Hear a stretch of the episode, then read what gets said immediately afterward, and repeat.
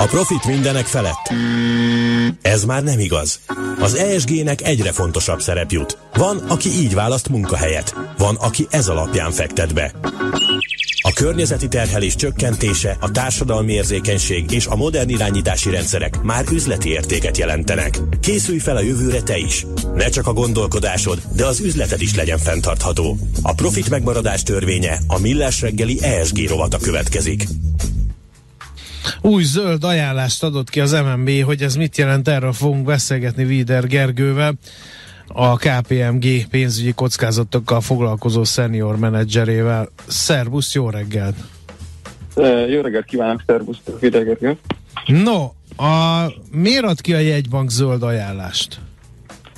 A Magyar Nemzeti Bank ebben nagyon élejáró egyébként a régióba. Uh-huh. Tavaly adta ki a, az elsőt, és nagyon hamar is jött a felülvizsgálata bő egy éven belül, az első év tapasztalatai alapján.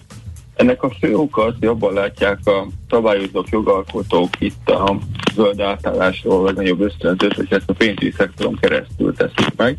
De nagyon könnyen el tudnak érni a kevés intézményen, pénzintézeten kívül nagyon széles körbe lakossági vállalati felket egyaránt, és tudják őket, ugye itt most leginkább pozitív ösztönzőkkel még ösztönözni abba az irányba, segíteni őket, hogy fenntarthatóban működjenek.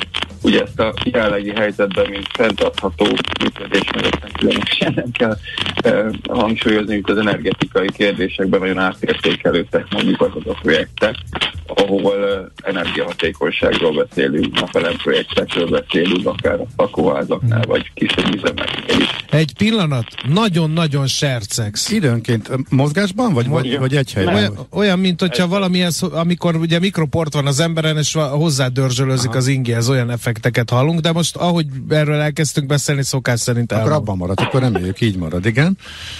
No, a következő kérdés, hogy oké, okay, a, a jegybank az egyfajta vezére a pénzügyi szektornak, ezt hallottuk tőled, de akkor a, amit kiadott ajánlás, az, az kötelez bármit is a bankok körében, vagy bárkit is a bankok körében arra, hogy a gyakorlatban lépjenek valamit az ügyben? Tehát, Igen, vagy ez egy, az egy ajánlás, amit vagy betartanak, vagy nem? Uh-huh. Igen, az egyik, ez egy kicsit ilyen jogelméleti kérdés. Az ajánlások elméletileg um, nem olyan mértékben kikényszerülhetőek, mondjuk, mint hogyha ez egy MNB rendelet lenne. Azonban a gyakorlatban ez gyakorlatilag kötelezőnek uh, uh, fogható föl. Uh, az ajánlás egyébként több esetben szigorodott, tehát hogyha most itt a jogelmélet után az ajánlásnak a szövegére gondolva, korábbi ajánlás több esetben ugye jó gyakorlatnak tartotta, ajánlott bizonyos uh, intézkedéseket a pénzintézetek számára. Ez a felülvizsgált ajánlásban ez az egyik legnagyobb uh, különbség. Egyre több helyen már kötelező, tehát elvárra változott az adott intézkedés, illetve sokkal transzparensebb módon meg lettek fogalmazva a határidők, hogy milyen típusú intézkedés mikorra kell meghoznia. Valamit ebbe az évbe, valamit jövő év nyarára, valamit még későbbre, de legalább most kö, nagyon transzparensen meg van határozva, és kb. van vés, hogy akkor melyiket mikorra kell megcsinálni. Konkretizálunk néhányat, hogy pontosan miről van szó, uh-huh. illetve hogy ez mondjuk az ügyfeleket Igen. hogy érintheti? Igen, például uh, ugye a pénzintézeteknek be kell építeni most már kötelezően az üzleti tervükbe, stratégiájukba az éghajlatváltozással, meg környezeti kapcsolatokkal kapcsolatos kockázatokat, meg lehetőségeket, mint szempontot. Ugye ez mindket ügyfelenket miért például abban, hogy egyre több pénzintézetnél azt mondjuk elérhető olyan termék, ami a energiahatékony beruházásokat, lakásfelújításokat tudjuk finanszírozni ezekből a, a hiteltermékekből, és ahol mondjuk ezek a hitelintézetek azt felmérik, hogy a csökkenő rezsiköltség miatt például jobb lesz ugye az adósoknak a, a lehetősége visszafizetni a hiteleket, ez alapvetően ugye a PD-je, csőd valószínűsége kisebb az önadósnak, hol kisebb a rezsie, több ugye szabadon felhasználható jövedelme, ezért akár szélesebb körbe is tud mondjuk ilyen hiteleket biztosítani. Tehát ez egy, egy kiragadott példa. Uh-huh. A másik, hogy a lakosság uh, mire számíthat az új ajánlás kapcsán? Mondjuk, ha a hitelt kérek a banktól, akkor megnézzük, ja. hogy nem akarok-e uh, szemét égetőművet uh, vagy hulladéklerakót uh, építeni, és csak akkor mhm. adnak? Uh-huh. Igen, ugye itt a lakosság fel az egyik ö, dolog, ami megjelenik, hogy új ö, hiteltermékek jöhetnek, és segíthetik ugye itt a, az energiahatékony projekteket például, de ez ugyan, ugyanígy igaz ugye cégekre is.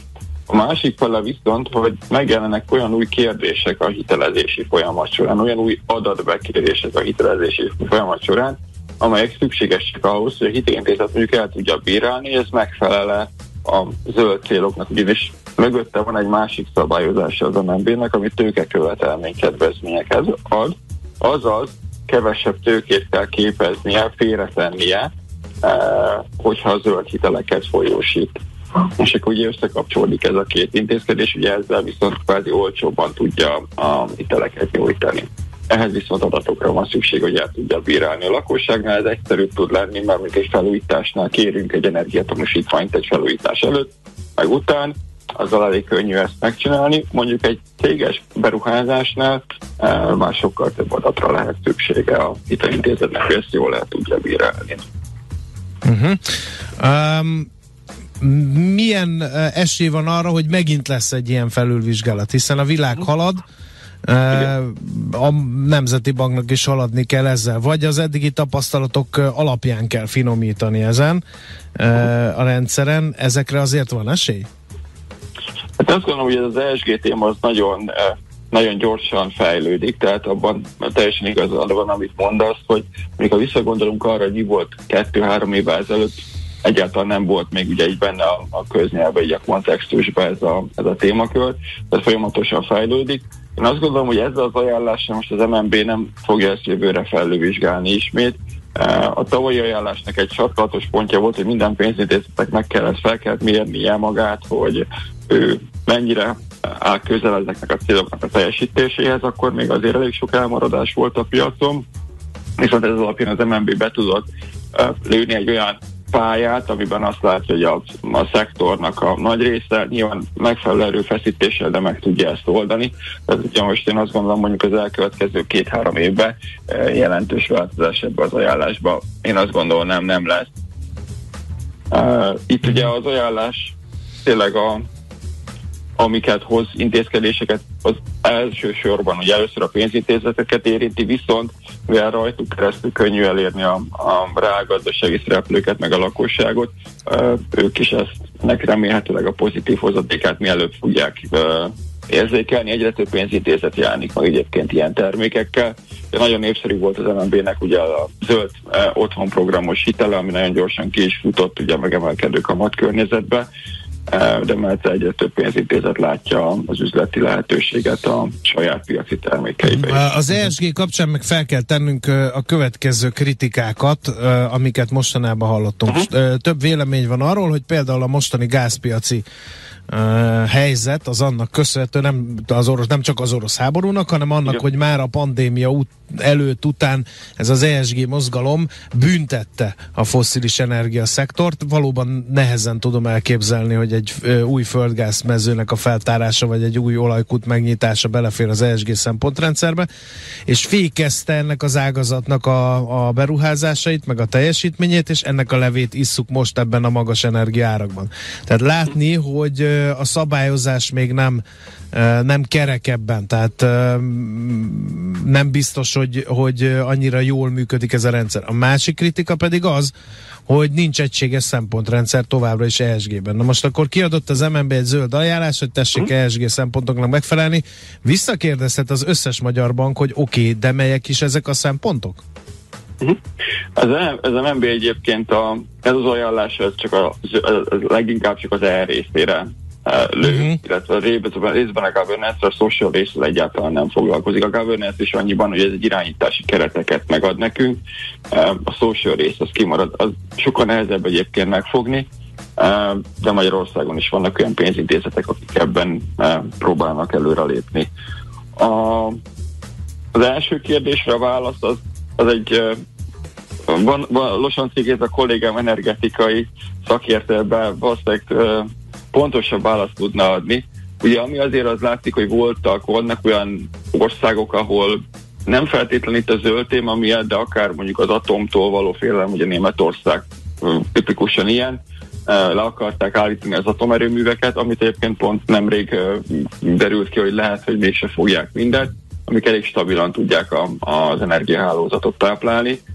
Én azt gondolom, hogy ezek nem feltétlen segítik a, a, a zöld átállást, tehát az a részével én egyetértek, hogy vannak olyan e, dolgok, amire figyelnünk kell, és például az atomenergia ilyen, e, hogy hasznosan tudja támogatni a, a Igen, de a fosszilisre is ezt mondják, főleg a földgázra, hogy most még nagyon Igen. fontos, mivel nincs meg a, a megújuló energiát Igen. termelő uh, erőműveknek uh, az, hogy az előállított energiát tárolják és eltegyék későbbre, uh-huh. ebben a bizonyos kiegyenlítésben a legkönnyebben és a leggyorsabban alkalmazható az, hogy Igen. beindítunk egy gázerőművet. Emiatt Igen. talán most még nem kéne ESG szempontok miatt büntetni a földgáz kitermelést. A földgáz egyébként ilyen szempontból nincsen e- e- ebben büntetés alatt. Ugye a kőolaj az más kérdés, de maga a földgáz, a taxonómia rendelet, amit EU szabályozás azt mondja meg, hogy mi az, az mi zöld, meg mi nem zöld, hogy egy kicsit most lehetősítem, ott a, az átmenetet támogató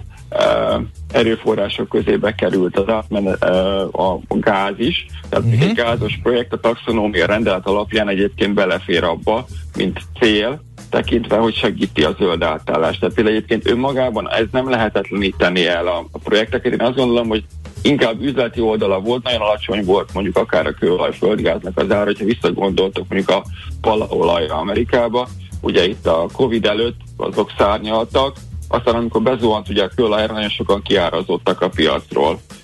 E, és akkor utána viszont nem feltétlenül olyan úgy épülnek vissza ezek a kapacitások akár mondjuk meccsőben mentek azok a kisebb termelők mondjuk palaolaj téren.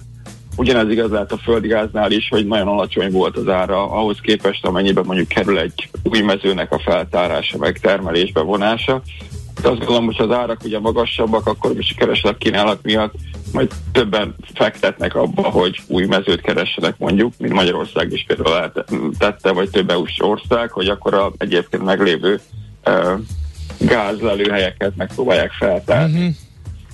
Uh-huh. Jó, Oké, okay, értjük. Hát van munka bőven, úgyhogy lesz még egy banki ajánlás, igaz nem most, de biztos, hogy még csiszolgatják az ESG rendszert. Köszönjük szépen az átadott ismeretanyagot. Köszönöm. Minden jót, szervusz! Szervusz, további szép napot! Vider Gergővel beszélgettünk, a KPMG pénzügyi kockázatokkal foglalkozó senior menedzsere ő, annak kapcsán, hogy kiadta új zöld ajánlását a Magyar Nemzeti Bank. Környezet, társadalom, irányítás. Gondolkozz az üzletről másképp, hogy a profit hosszú távon is fenntartható legyen. Mert az ESG már üzleti érték. A profit megmaradás törvénye a millás reggeli ESG rovata hangzott el.